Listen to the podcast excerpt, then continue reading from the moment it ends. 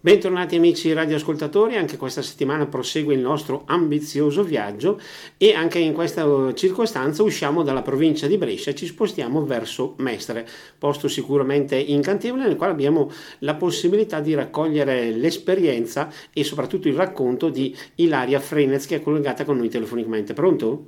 Sì, pronto, salve. Ecco. Innanzitutto grazie per aver accettato il nostro invito, poi noi abbiamo già anticipato che tu eh, diciamo fisicamente risiedi a Mestre, però fai esatto. parte ed è qui un po' anche il, il, là di questa nostra chiacchierata del gruppo sportivo non vedenti e ipovedenti di Milano, quindi avremo esatto. sicuramente tanto di cui parlare. Ti ribadisco il grazie per aver accettato questa nostra proposta e poi vorrei chiedere a te innanzitutto eh, la tua partecipazione, la tua esperienza con il gruppo sportivo, come è nata e soprattutto per quali motivi è nata.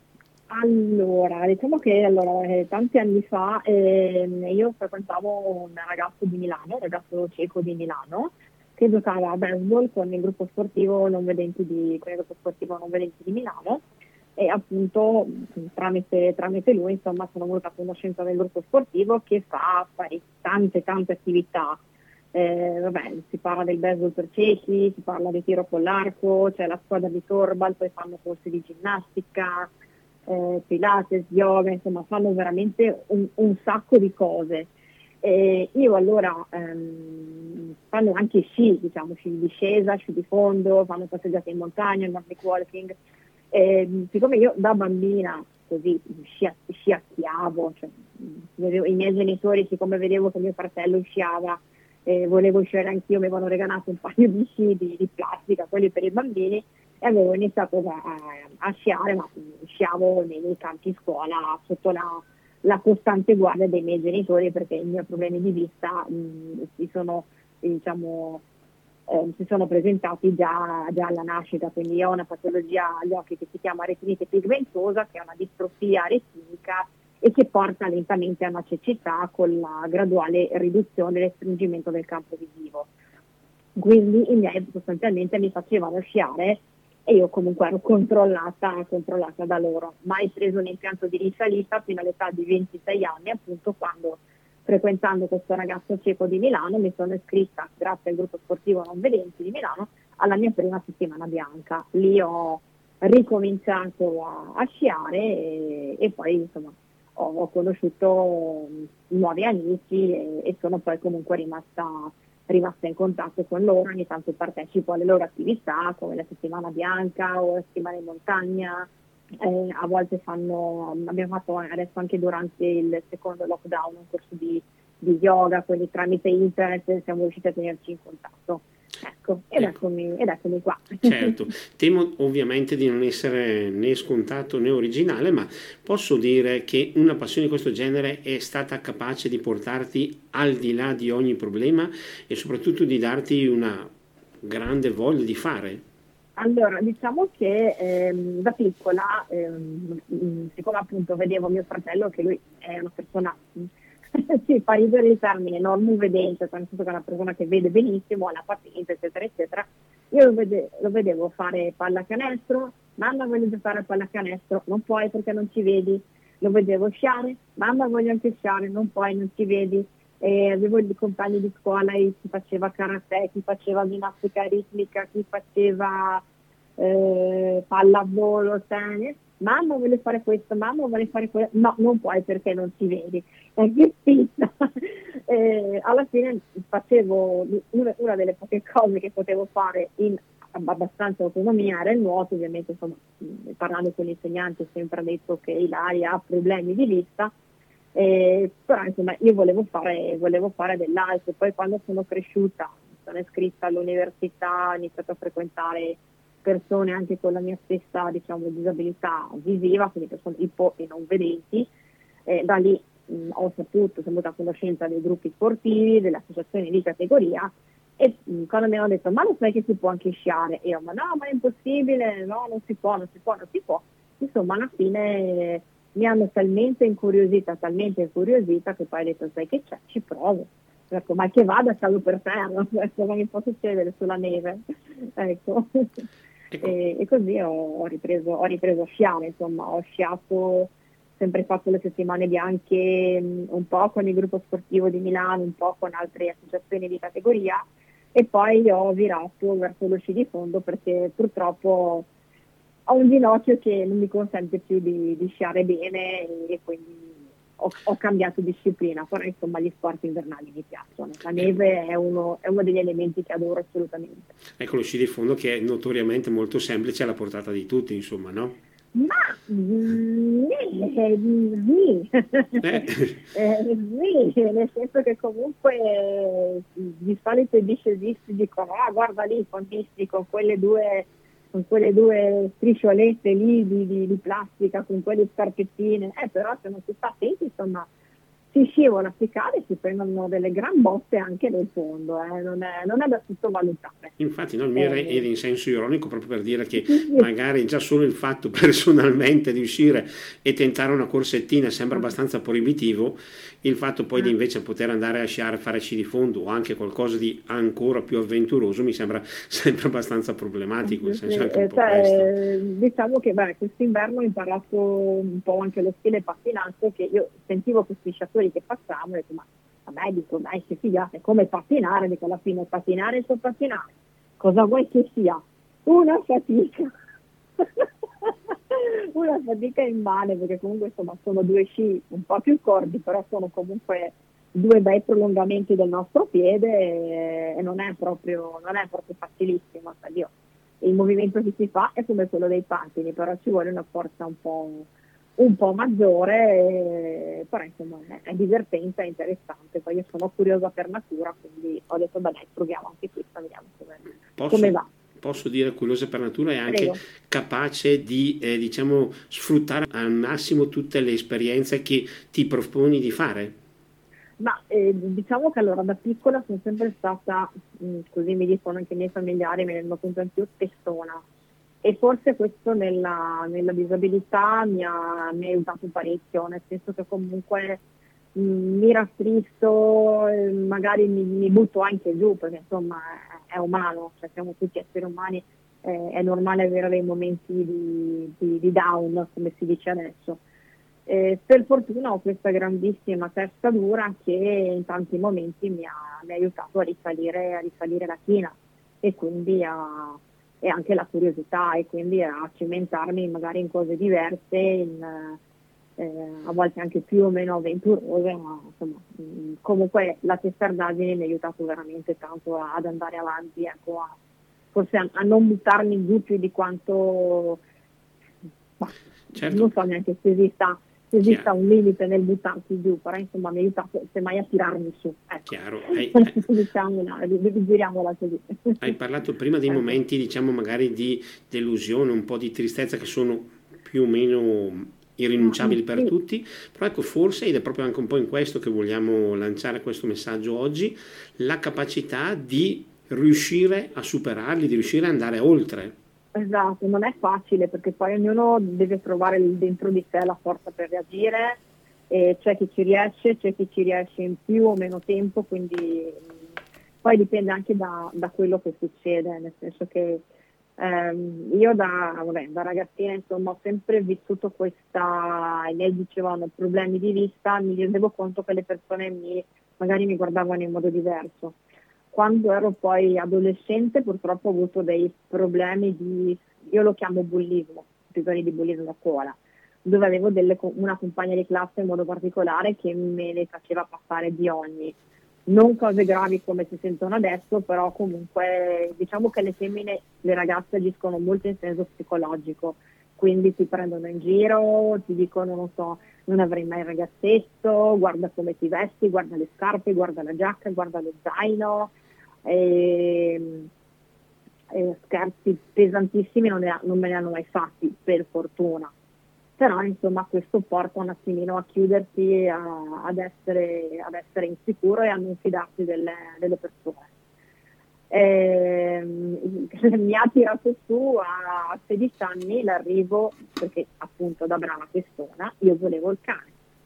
E ho iniziato a rompere le scatole ai miei genitori, cane, cane, cane, cane, cane, insomma alla fine eh, portandomi fuori con una scusa eh, mi hanno fatto entrare in un appartamento dove c'era una nidiata di otto cuccioli e, una di queste ce la siamo portati a casa ed è rimasta con noi dal, fino al 2013. Portata a casa nel 97 e poi è mancata nel 2013 e grazie alla cagnolina ho iniziato a uscire, a frequentare gente, insomma a vedere diciamo, il, mondo, il mondo esterno con questo animale che non era assolutamente addestrato a fare il cane guida, però essendo cresciuta con me comunque un pochino lei aveva capito. E, e poi mh, l'altro momento appunto di sconforto l'ho avuto quando lei è iniziata a invecchiare, pur essendo già io comunque diventata una persona autonoma, quindi eh, dal punto di vista della mobilità e dell'orientamento avevo fatto i miei percorsi, avevo fatto il mio corso di orientamento con il bastone bianco, quindi ero in grado di muovermi in modo abbastanza autonomo, prendendo i mezzi, chiedendo, facendo, eh, a volte utilizzando anche le, le, qualche applica- le prime applicazioni di navigazione che c'erano per gli smartphone, eccetera.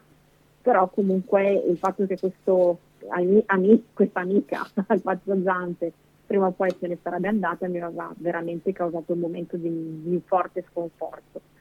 E da lì sono iniziati attacchi di panico, depressione, alla fine mi sono curata, ho fatto domanda per, per il cane guida e ho fatto tutti i percorsi insomma con psicologo eccetera e poi sono, sono diciamo, riuscita a risalire, a risalire la china e a, e a ritrovare di nuovo, di nuovo me stessa, grazie anche a alla testardaggine del mio attuale compagno, il quale mi ha costretto a iscrivermi a un corso di Tai Chi, che e adesso sono nove anni che, faccio, che pratico questa, questa disciplina sportiva. Ecco, tali aspetti che prima ci hai raccontato. Mi piacerebbe anche spendere ancora due parole sul fatto eh, che hai detto tu del fidarsi degli altri. Purtroppo gli altri spesso e volentieri si trasformano quasi quasi in ostacoli.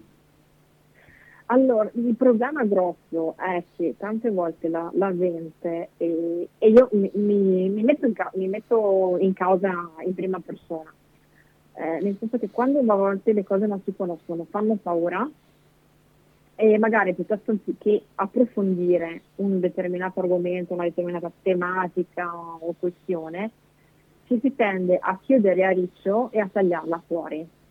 Eh, quindi in tante persone a volte la disabilità mh, mm, neanche fa paura, però è quel qualcosa del diverso da te, eh, per cui non capisci come una persona possa vivere, possa fare, possa arrangiarsi, possa... E, e anziché dire ma chiedo, ma approfondisco, poi adesso ci sono, c'è internet, quindi vado a vedere, faccio una ricerca, eccetera, tanti no, piuttosto preferiscono chiudere, chiudere la porta, girarsi dall'altra parte perché tante volte è molto più facile non vedere piuttosto che affrontare, affrontare la realtà o confrontarsi con chi è diverso, è diverso da te. Basta anche vedere quello che sta accadendo adesso nella, nel mondo eh, e come con, con, la pandemia. Cioè, adesso ultimamente le persone si saltano veramente addosso per una lieve differenza di opinione e questo non, non, è, non va bene, cioè non, è, non, porta a crescimento, porta soltanto a, a chiusura e a, e a, non capire che magari insomma, con un'opinione diversa si sta, o con un modo di vivere diverso si sta meglio stesso. Certo, possiamo dire che adesso il nervosismo e la capacità di discutere in maniera davvero esagerata purtroppo hanno trovato ampia diffusione. Sì, eh, forse a volte anche grazie ai social, nel senso che la gente dice tanto io sono qua, l'altra persona è di là, cosa vuoi mai che succeda? E invece a volte le parole, le parole feriscono tantissimo. Eh, io sono una, una, persona che l'ha provata su, sulla sua pelle, cioè avevo questa compagna di classe che veramente riusciva a incollare ma le parole più stupide, ma dette nel modo giusto, con la pesantezza giusta, con la, con la carica negativa giusta che erano, erano peggio di quattro pugni in faccia. Certo. In questo senso, visto che eh, spesso e volentieri, ah, penso che, ah, come dicevo prima, a ciascuno di noi capitino dei momenti di delusione o anche di tristezza. A livello tuo personale ci puoi raccontare un po' come sei riuscita invece a far fronte a queste situazioni e soprattutto a trovare questa forza per appunto costruirti il tuo cammino?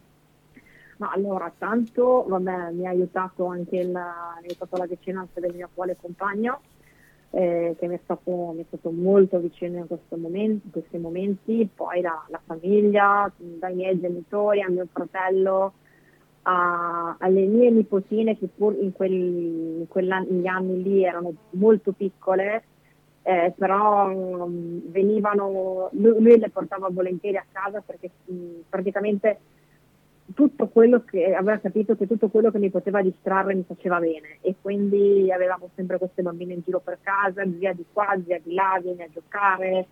E poi magari le bambine anche litigavano, insomma. Avevo altro a cui pensare certo. che non a, a, tutti questi pensieri che veramente girano e rigirano come se fossero la centrifuga della lavatrice.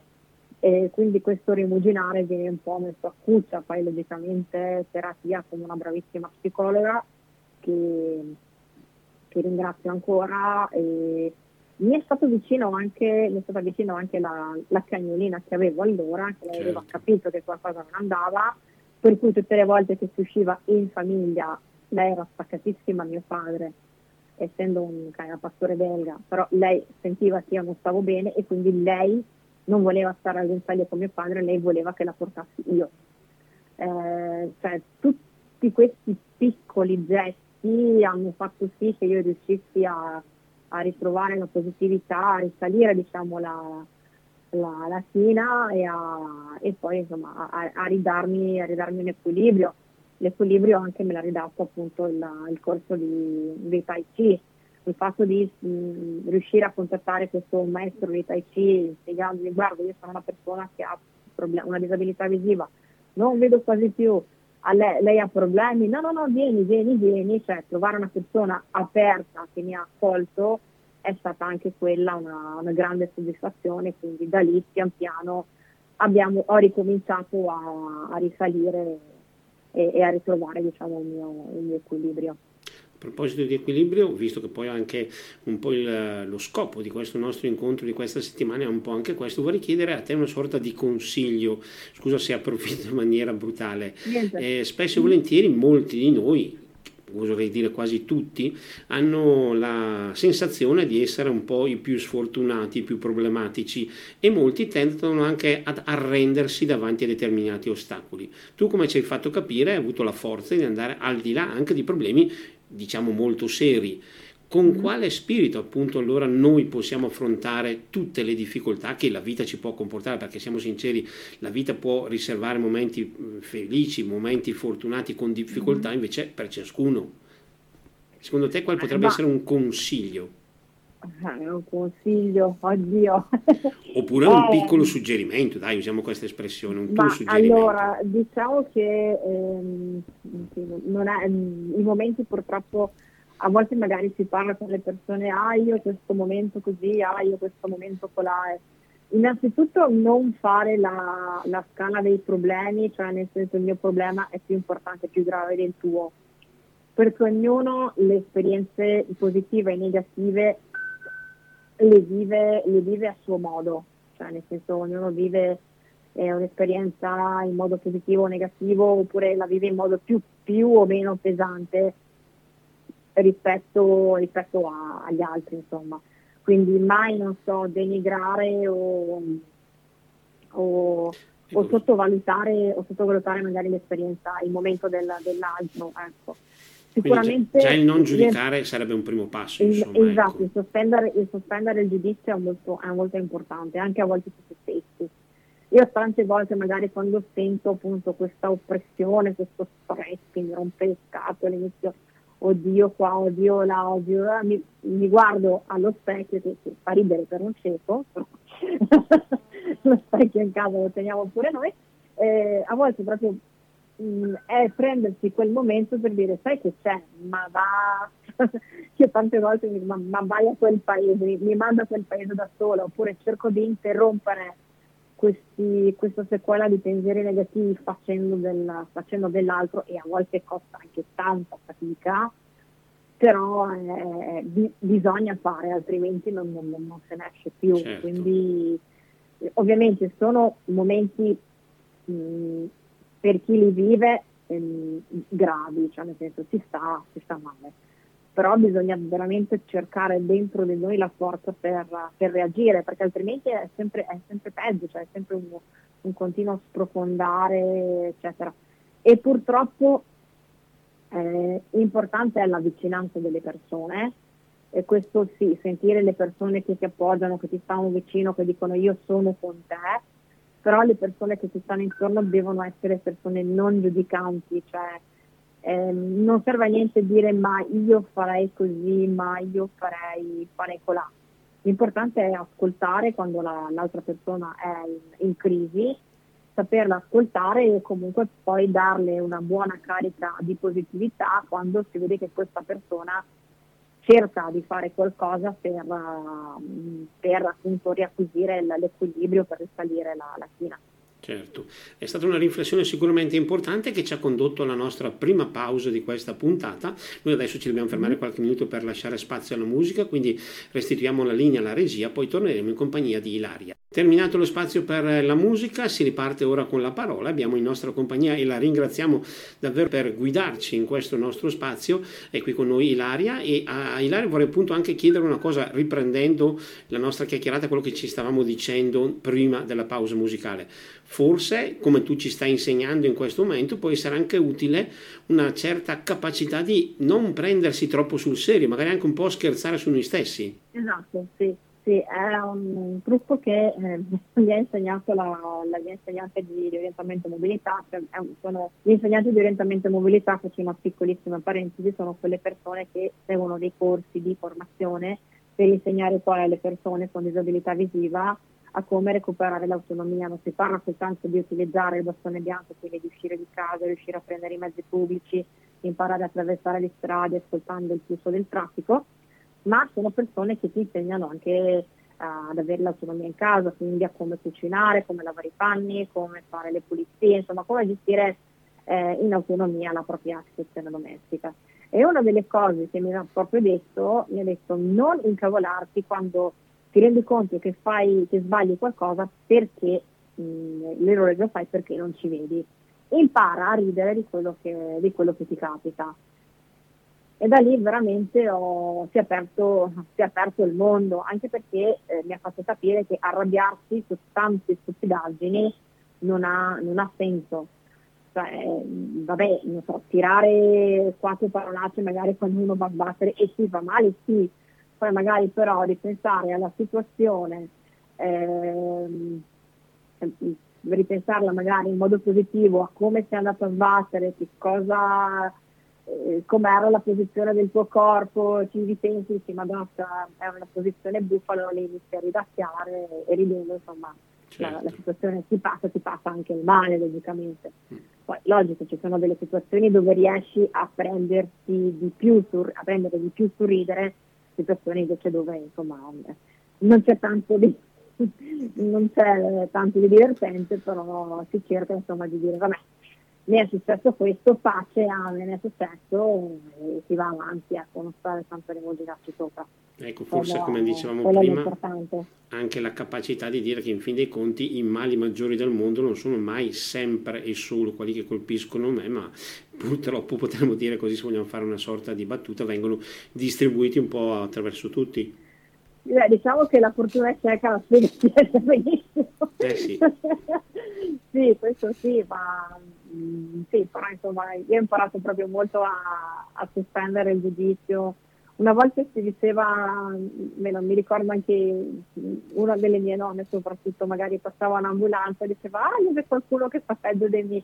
Ah, vabbè, insomma, io proprio ho imparato a non dirla più questa cosa perché dico, ma eh, io che ne so, insomma, sento che passa l'ambulanza, può essere successo qualsiasi cosa. No? Avrebbe imparato a sospendere il giudizio di fronte a tante, a tante situazioni. Dico, ma sì, è passata un'ambulanza, pace, amen. Beh, dai, sono piccoli trucchetti per tirarsi su un po' di morale, magari sì, possiamo dire così. Sì, sì, sì però... Boh. eh, non sempre ecco. funzionano magari allora. No, non, cioè, non, sempre funzionano, vedo che tante, vol- tante volte non hanno, non, non hanno senso, perché se dici vabbè, ok, c'è qualcuno che sta peggio di me, insomma, e quindi cioè, alla fine non mi si è risolto Certo, il mio problema non è cambiato, niente. insomma, nel esatto, eh. esatto, esatto, Perché esatto, anche il mal comune mezzo gaudio di proverbiale memoria non è che aiuti più di tanto, in fin dei conti.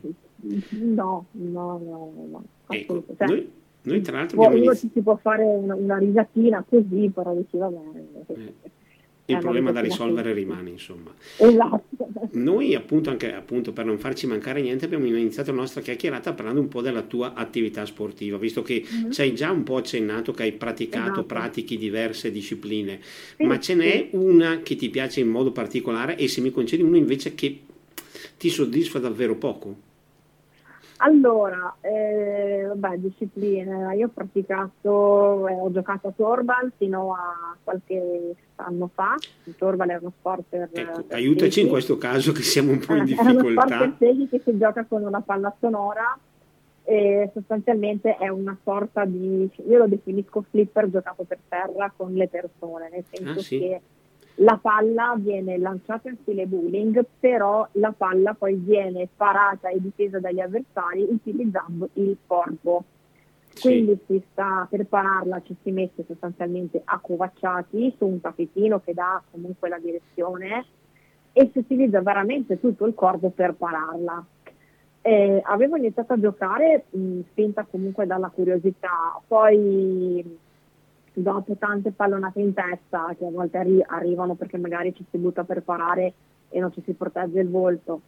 Dopo ho iniziato ad avere problemi al ginocchio, eccetera, problemi di gastrite e quant'altro, ho lasciato, ho lasciato perdere anche perché vedevo che comunque non riuscivo a, ad oltrepassare un certo, un certo limite quindi sì, vedevo che era uno sport che non mi dava più, più soddisfazione sostanzialmente. Domanda ancora, una parentesi, scusa sì. solo un secondo. Abbiamo parlato quindi di due squadre, ma quanti componenti ci sono per ogni eh, allora, nelle squadre, le squadre sono minimo tre giocatori, massimo possono essere, se non ricordo male, sei, perché in partita si gioca in tre, tre contro tre. Ah, ecco. Ok, quindi abbiamo voluto farci un po' una cultura che non guasta mai, esattamente, sinceramente. Esattamente. E poi va bene, lo sport, beh, mi piacciono gli sport invernali, mi piace stare a contatto con la natura sostanzialmente, quindi ho fatto discesa, sto facendo fondo, non li pratico molto spesso, ma quelle volte che si organizzano le settimane bianche vado, mi piace anche camminare in montagna, quindi con, andare in giro con le, le ciaccole, le cosiddette racchette da neve, eh, abbiamo fatto anche trekking durante l'estate con un'altra associazione che è la Disabili in Corsa, abbiamo fatto eh, un percorso lungo la via Francigena, quindi siamo stati via parecchi, parecchi giorni camminando anche a lungo. Eh, e, però diciamo che la disciplina che mi piace di più è il Tai Chi. Ecco, infatti, in questo senso, tra l'altro, non è una disciplina solo magari diciamo sportiva, fisica, tecnica, eccetera, eccetera, no, ma è anche, è una, io lo definirei una sorta di strumento di educazione di vita.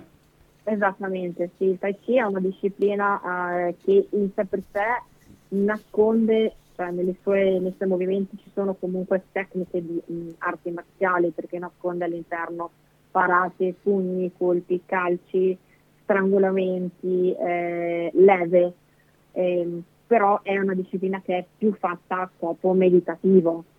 Eh, logicamente poi varie, ci sono vari stili nel, nel, Tai Chi, ci sono anche varie forme, cioè se io applico velocemente quello che io applico lentamente, su una persona posso anche far male, però sinceramente un, lo scopo della disciplina è un altro, certo. quello di certo. meditare, è quello diciamo di riequilibrare l'energia, quindi di stabilire um, di ristabilire una certa armonia interiore e anche di darsi una certa, una certa disciplina.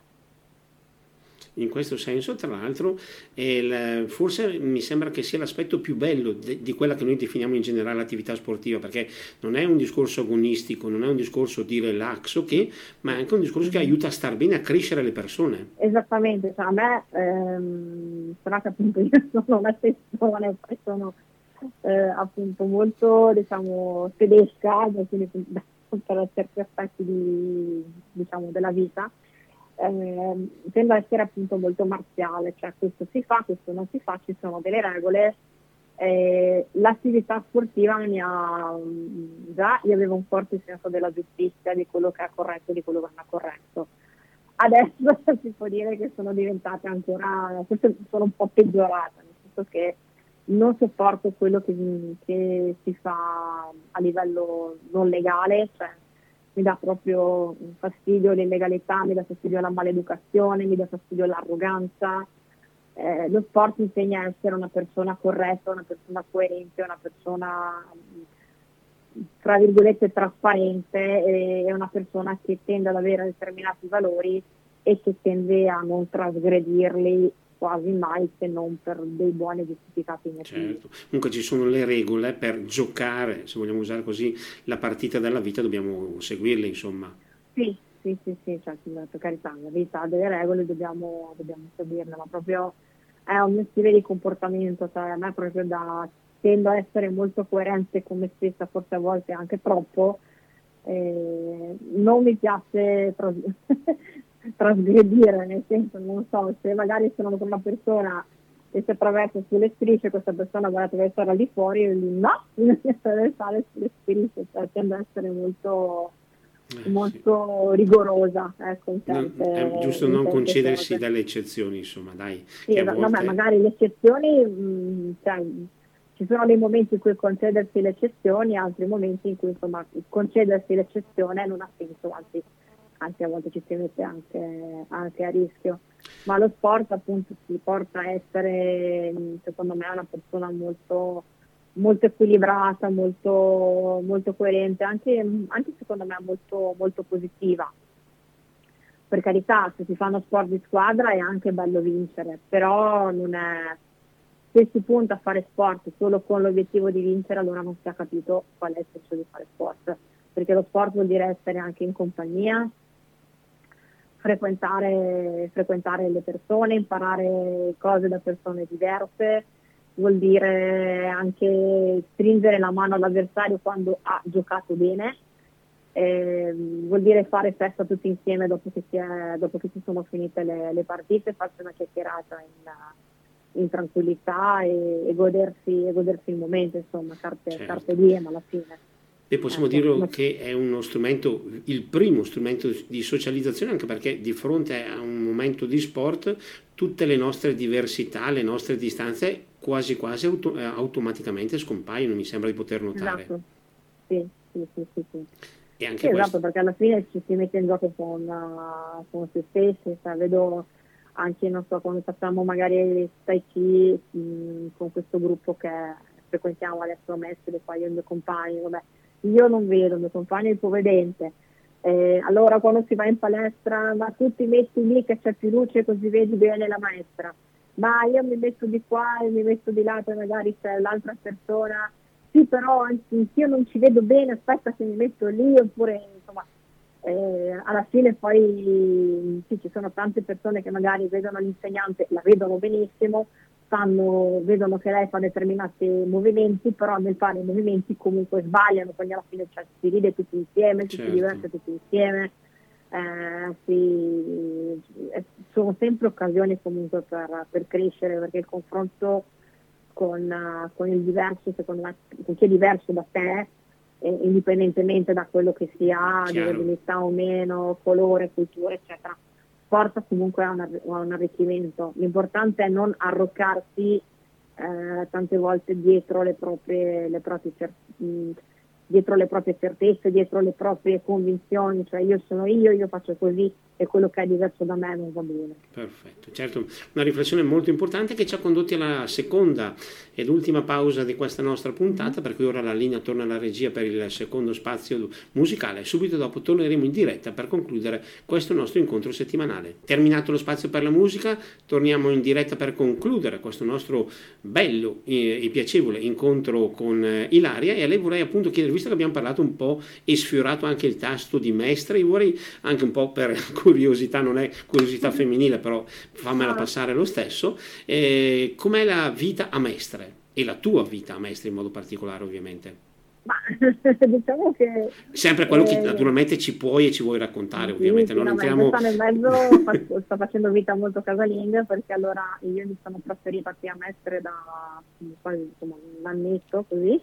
Eh, io sono originaria di Bolzano, quindi la mia famiglia è, è su a Bolzano e ho conosciuto questo uomo in fatalità in una settimana, in una settimana diciamo, di, di, montagna e poi alla fine ci siamo frequentati, ci siamo messi insieme e dopo il lockdown ho, dec- ho deciso di fare il grande passo.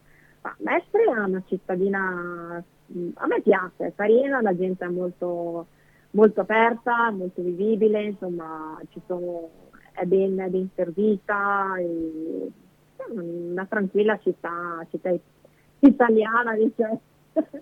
per me che vengo da una realtà multilingue, eh, sì, la trovo una città gradevole dove insomma, sono riuscita a socializzare abbastanza presto con le persone qua del, del quartiere. E io mi trovo, mi trovo bene, non è, gran, non è, grandissima come Milano, non è eh, piccola come può essere, non so, Bolzano, che sono 100.000 abitanti, però è abbastanza a misura, a misura d'uomo. Ecco. ecco, in effetti Quindi... stavo appunto dicendo, magari parlando di Milano, c'è eh, una mega dimensione, però forse gli aspetti umani mi sembra per quelle poche volte che appunto mi è capitato di sfiorarla, non è che vengono messi al centro dell'attenzione, tutti corrono, tutti hanno fretta, tutti inseguono la loro Milano vita. Sì, è una metropoli, cioè, c'è tanta gente che corre, che affretta, ma ehm, però a volte, eh, non lo so, io vedo ultimamente, venendo da, da una realtà di provincia, dove comunque sì, per carità la qualità della vita è migliore, ci sono forse eh, è più a misura d'uomo, quindi non so, esco di casa, in cinque passi sono in centro, eh, prendo l'autobus, sono dall'altra parte della città in dieci minuti, ehm, però è anche vero che magari una realtà, eh, a volte le realtà piccole sono anche realtà molto chiuse, dove le persone fanno fatica magari a, ad aprirsi e a, a cioè, non socializzare, però diciamo magari si è un po' più or- orfetti certo. da questo punto di vista mentre magari nelle metropoli forse eh, grazie magari anche alla presenza delle università, quindi c'è, c'è, più apertura, c'è più giro, ci sono persone diverse, vedi realtà diverse. Eh, ecco, no, io ad esempio in una metropoli non, non, ce la farei mai a vivere, ma perché eh, il pensare, non so, di cambiare tante volte l'autobus per andare o la metro per andare a lavorare, o sì, mi, mi, creerebbe un po' di, di, confusione, però insomma ci sono persone che sono nate e cresciute nelle grandi realtà e loro riescono a viversi, viversi benissimo. Sì, certo, come in tutte le cose ci sono aspetti positivi e negativi, bisogna cercare di far prevalere quelli positivi. Esattamente, ecco, Milano sicuramente dal punto di vista diciamo, della disabilità, io parlo visiva, perché insomma parlo per quello che conosco, hanno un gruppo sportivo veramente grande, cioè nel senso fanno tante cose, tante attività eh, rispetto magari a quello che potrebbe essere, non so, una realtà come Bolzano o come, come Mestre. Certo. Eh, logicamente magari sì, in questa realtà ci sono, in una metropoli ci sono tante persone con tanti interessi diversi, si riescono a fare magari tante attività perché c'è un numero di persone interessate. Nelle realtà più piccole questo è già un po' più, un po più difficile. Siamo giunti alla conclusione di questa nostra chiacchierata. Se mi concedi, avrei un'ultima domanda da rivolgerti, rivolta al futuro. Eh, hai qualche progetto, qualche sogno, qualche desiderio che ti piacerebbe realizzare in futuro, magari più o meno ravvicinato? Oh, mamma mia. Anche in questo caso uh, confessabili, naturalmente. Eh? Ah, beh, eh, oddio.